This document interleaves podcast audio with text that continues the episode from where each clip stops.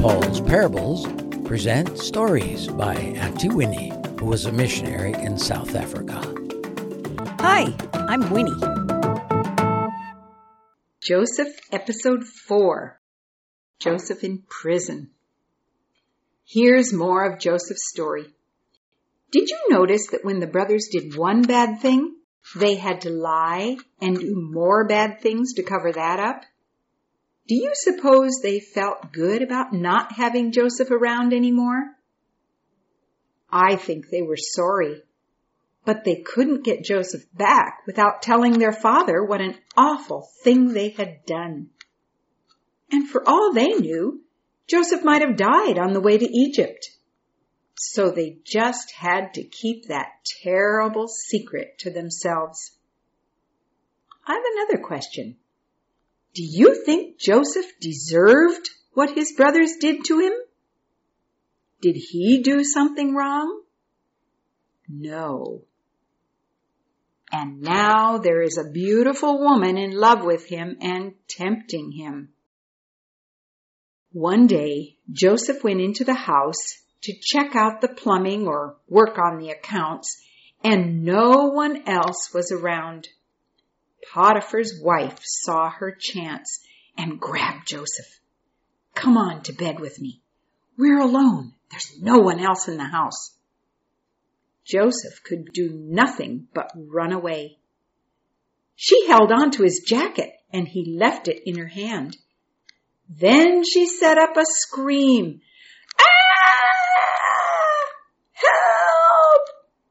and claimed that Joseph had tried to rape her, showing the jacket for evidence. When the others came, she said, I screamed and he ran and left his jacket with me. When Potiphar came home, he had to believe his wife. And so even though he liked Joseph, Joseph was thrown in jail with all the political prisoners. And I like it that the Bible says here, while Joseph was there in the prison, the Lord was with him. Let's see what happens now, shall we? I'm sure Joseph was sad in prison, but God reminded him that he was there and would help him. Joseph believed God, so he began to help out in the prison, and God made the jailers like and trust him. Soon they put Joseph in charge of looking after all the rest of the prisoners. One day Pharaoh had a very bad night. He got indigestion, got mad at his top servants, and threw his butler, who served his meals and tasted everything for him to make sure it wasn't poisoned, and his bread baker, who brought his breakfast breads, into prison. They hadn't been there very long before Joseph noticed one day they were looking very worried. What's wrong with you guys? he asked them.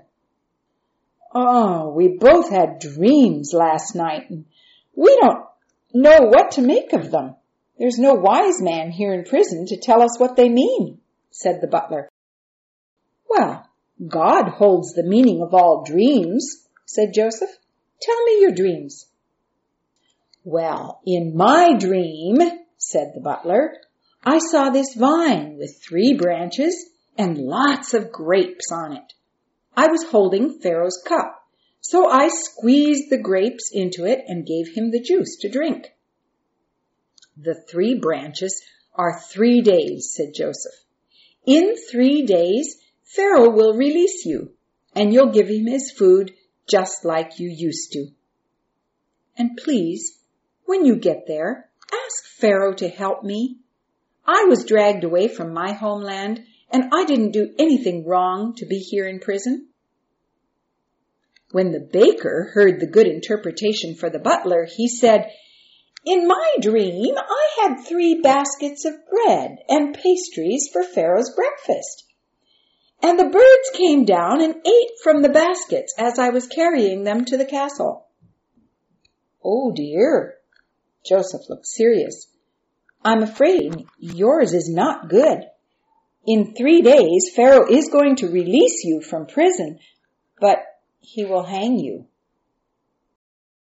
Three days later was Pharaoh's birthday, And he released several of the political prisoners, restored his butler to his position, and killed the baker, just as Joseph had said.